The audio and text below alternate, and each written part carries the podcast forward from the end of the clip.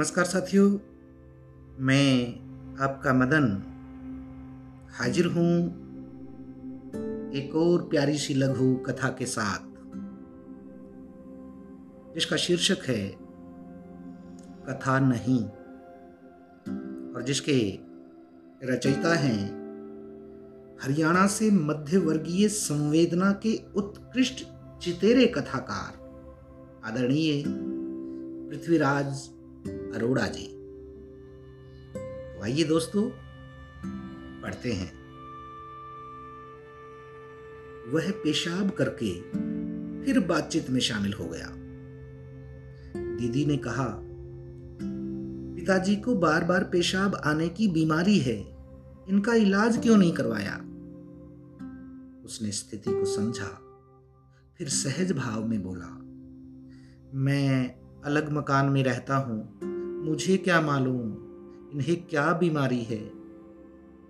माँ बीच में बोली तो क्या ढिंढोरा पिटवाते?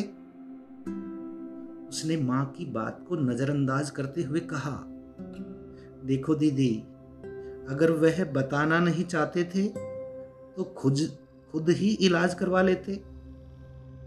थोड़ा रुक कर आगे कहा, इन्होंने बहुत रुपए सूद पर दे रखे हैं। पैसों की कोई कमी नहीं इन्हें। पिता चिढ़े से बोले, जवान बेटे के होते इस उम्र में डॉक्टर के पीछे पीछे दौड़ता? इस हमले की तलखी में न झेलकर उसने गहरा व्यंग किया। आप सुबह शाम मीलों घूमते हैं, मुझसे अधिक स्वस्थ हैं, फिर डॉक्टर के पास क्यों नहीं जा सकते थे? दीदी ने चौंक कर देखा। आने वाली विस्फोटक स्थिति पर नियंत्रण करने की गरज से बीच में ही दखल दिया। आखिर माँ बाप भी अपनी संतान से कुछ उम्मीद करते ही हैं। वह अपनी स्थिति को सोचकर दुखी होकर बोला, तुम नहीं जानती कि मेरा हाथ कितना तंग है। ठीक से खाने पहनने लायक भी नहीं कमा पाता।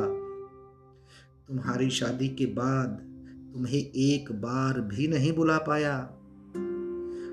आँखों के गिर्द आए पानी को छुपाने के लिए उसने खिड़की से बाहर देखते हुए गंभीर स्वर में कहा, सूद का लालच ना करके मुझे कुछ बना देते तो मैं इनकी सेवा के लायक ना बन जाता पिताजी ने रुवान से होकर बताया मेरे दो दांत खराब हो गए थे। उन्हें निकलवाकर नए दांत लगवाए हैं। देखो। उन्होंने दांत बाहर निकाल दिए। माँ बार बार रोने लगी। क्या करते हो? तुम्हारा सारा जबड़ा भी बाहर निकल आए तो किसी को क्या? दांत ना रहने पर आदमी ठीक से खा नहीं पाता। दीदी भी रोने लगी। दीपक क्या तुम्हें माँ बाप पर जरा भी तरस नहीं आता? दीपक का चेहरा बुझते जलते लट्टू की तरह होने लगा। दुख और आक्रोश में वह कांपने लगा। अगले ही क्षण उसने नकली दांतों का सेट मेज पर रख दिया और सिसकता हुआ गुसल खाने की ओर बढ़ गया। लघु कथा समाप्त हुई दोस्तों। आप सभी का बहुत बहुत आभार नमस्कार शुभ दिन।